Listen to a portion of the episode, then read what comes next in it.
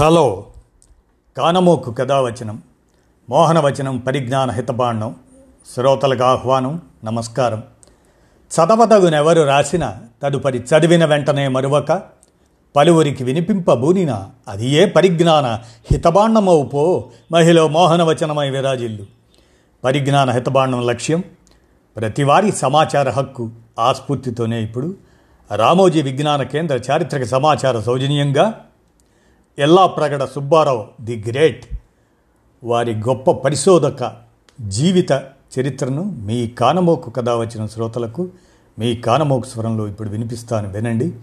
Yellapragada Subbarao the great.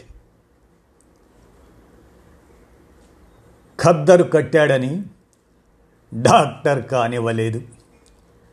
చర్మ కంటి జననేంద్రియాలు ఉదర మూత్రకోశ వ్యాధులు నిమోనియా ఇటువంటి ఎన్నో జబ్బులను మానవాళి సమర్థంగా తట్టుకుంటుందంటే మనిషి ఆయు ప్రమాణం పెరిగిందంటే కేవలం ఒక్క మహానుభావుడి పుణ్యమే. ఆయనే ఎల్లా ప్రగడ సుబ్బారావు. అలాంటి గొప్ప వ్యక్తిని కూడా కద్దరు కట్టాడని కక్షగట్టి వైద్య పట్టా ఇవ్వకుండా వేధించింది భారత్ను ఏలిన బ్రిటిష్ సర్కారు. ఆంధ్రప్రదేశ్లోని పశ్చిమ గోదావరి జిల్లా భీమవరంలో పద్దెనిమిది వందల తొంభై ఐదు జనవరి పన్నెండున జన్మించారు ఎల్లాప్రగడ సుబ్బారావు. ఆయనకు పద్దెనిమిదేళ్ళ వయసు ఉన్నప్పుడే తండ్రి చనిపోయారు. సోదరులిద్దరికీ అనారోగ్యమే. ఇబ్బందుల కారణంగా రెండుసార్లు మెట్రికులేషన్ తప్పారు. అన్నయ్య పురుషోత్తం వద్ద ఉండి రాజమండ్రిలో చదువుకునే సమయంలో సుబ్బారావును జాతీయోద్యమం ఆకర్షించింది. తల్లి వెంకమ్మ నగలు అమ్మగా వచ్చిన సొమ్ము స్నేహితుల సాయంతో మద్రాసు వెళ్ళి హిందూ హై స్కూల్లో చదివిన సుబ్బారావు మూడో దఫాలో మెట్రికులేషన్ పాస్ అయ్యారు. ఇంటర్ గణితంలో డిస్టింక్షన్ సాధించారు. దీంతో ఆ సబ్జెక్ట్స్లోనే ఆనర్స్ చేయాలని అంతా ఒత్తిడి తెచ్చారు. కానీ సుబ్బారావు మాత్రం రామకృష్ణ మఠంలో సన్యాసిగా మారాలి అని అనుకున్నారు తల్లి మఠం నిర్వాహకులు నచ్చ చెప్పి ఆయనను వైద్య విద్య వైపు మళ్ళించారు.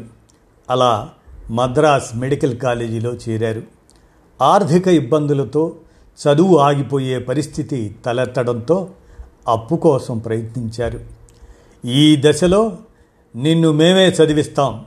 మా అమ్మాయిని పెళ్ళి చేసుకో అని కస్తూరి సూర్యనారాయణ ముందుకొచ్చారు. ఈ మేరకు ఆయన కుమార్తె శేషగిరిని సుబ్బారావు పెళ్ళి చేసుకున్నారు. అది గాంధీజీ సహాయ నిరాకరణ ఉద్యమం సాగుతున్న వేళ. ఆయన పిలుపుతో విదేశీ వస్త్ర బహిష్కరణలో పాల్గొన్నారు సుబ్బారావు. ఇందులో భాగంగా ఖద్దరుకు కట్టుబడ్డారు. ఖద్దరుతో తయారైన సర్జికల్ యాప్రాన్ ధరించి సుబ్బారావు మెడికల్ కాలేజీకి వెళ్ళారు. జాతి అహంకారం మెండుగా ఉన్న అక్కడ సర్జరీ విభాగం ఆచార్యుడు ఎంసి బ్రాడ్ఫీల్డ్ ఆయనకు ఇది ఆగ్రహం కలిగించింది. గాంధీ వైస్రాయ్ అయ్యాక దీన్ని ధరించు అంటూ ఎద్దేవ చేశాడు.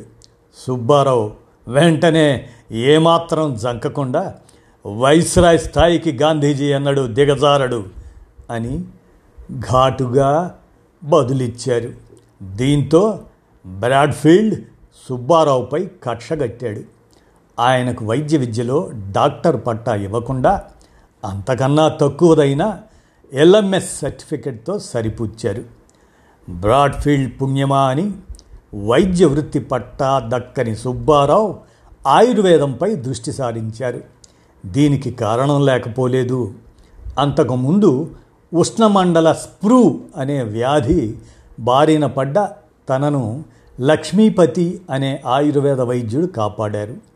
దీంతో మద్రాసులో ఆ డాక్టర్కు చెందిన ఆయుర్వేద కళాశాలలో అనాటమీ లెక్చరర్గా చేరి ఆ రంగంలో పరిశోధనలు సాగించారు. భారత్కు వచ్చిన అమెరికన్ వైద్యుడు జాన్ ఫాక్స్ కెండ్రిక్స్ సుబ్బారావులోని మేధస్సును గుర్తించారు. విదేశాలకు వెళ్ళి పరిశోధనలు చేయాలని సూచించారు. ఆ కాలంలో పరిశోధనల కోసం ఎక్కువగా ఇంగ్లండ్కి వెళ్ళేవారు.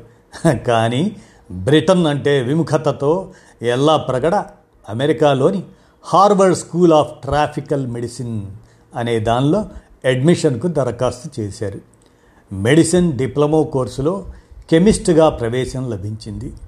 పంతొమ్మిది వందల ఇరవై మూడు అక్టోబర్లో సుబ్బారావు అమెరికాలో కాలు మోపారు. హార్వర్డ్లో డిప్లొమా తర్వాత అక్కడే పరిశోధనలపై దృష్టి సారించారు. పిహెచ్డి సాధించారు. ఔషధ రంగంలో అద్భుత ఆవిష్కరణలు చేశారు. మానవాళికి ఉపయోగపడే పరిశోధన ఫలితాలు అందించారు. రెండో ప్రపంచ యుద్ధ సమయంలో ఆయన చేసిన పరిశోధన తొలి టెట్రాసైక్లిన్ యాంటీబయాటిక్ ఆరియోమైసిన్ ఆవిష్కారానికి దారితీసింది. పైలేరియా గురించి పరిశోధన చేసి హెట్రాజన్ అనే ఔషధాన్ని సుబ్బారావు కనిపెట్టారు క్షయవ్యాధి కట్టడికి ఐసో నికోటినిక్ యాసిడ్ హైడ్రాజైన్ను రూపొందించారు. క్యాన్సర్కు వాడే కీమోథెరపీ ఔషధాల్లో తొలితరం డ్రగ్ మెథోట్రెసెట్ను సిడ్నీ పార్బర్ అనే శాస్త్రవేత్తతో కలిసి అభివృద్ధి చేశారు. ఇన్ని అద్భుత ఆవిష్కరణలు చేసినప్పటికీ డాక్టర్ ఎల్లా ప్రగడ సుబ్బారావుకు నోబెల్ బహుమతి దక్కలేదు. ఆయన కనిపెట్టిన అంశాలపై ముందుకు వెళ్ళి పరిశోధనలు చేసిన శిష్యులకు ఆ పురస్కారాలు లభించటం గమనార్హం. పంతొమ్మిది వందల నలభై ఎనిమిది ఆగస్టు తొమ్మిదిన యాభై మూడేళ్ళ వయస్సులో గుండెపోటుతో ఎల్లా ప్రగడ సుబ్బారావు అమెరికాలోనే కన్నుమూశారు. అమెరికా రచయిత డోరోన్ యాంట్రిమ్ మాటల్లో చెప్పాలంటే బహుశా ఈ తరంలో చాలామంది ఎన్నడూ డాక్టర్ ఎల్లా ప్రగడ సుబ్బారావు పేరు విని ఉండకపోవచ్చు. కానీ ఒకప్పుడు ఆయన జీవించి ఉండడం వల్లే నేడు మనమంతా ఆరోగ్యంగా సజీవంగా ఉంటున్నాం. ఆయన కృషే మానవాళి దీర్ఘాయుష్కు బాటలు పరిచింది అని అన్నారు. ఇదండి ఎల్లా ప్రగడ సుబ్బారావు ది గ్రేట్ గొప్ప పరిశోధకుడి జీవిత చరిత్రను మీ కానమోకు కథ వచ్చిన శ్రోతలకు రామోజీ విజ్ఞాన కేంద్ర చారిత్రక సమాచార సౌజన్యంగా మీ కానమోకు స్వరంలో వినిపించాను. విన్నారు కదా ఎల్లా ప్రగడ సుబ్బారావు ది గ్రేట్ ధన్యవాదాలు.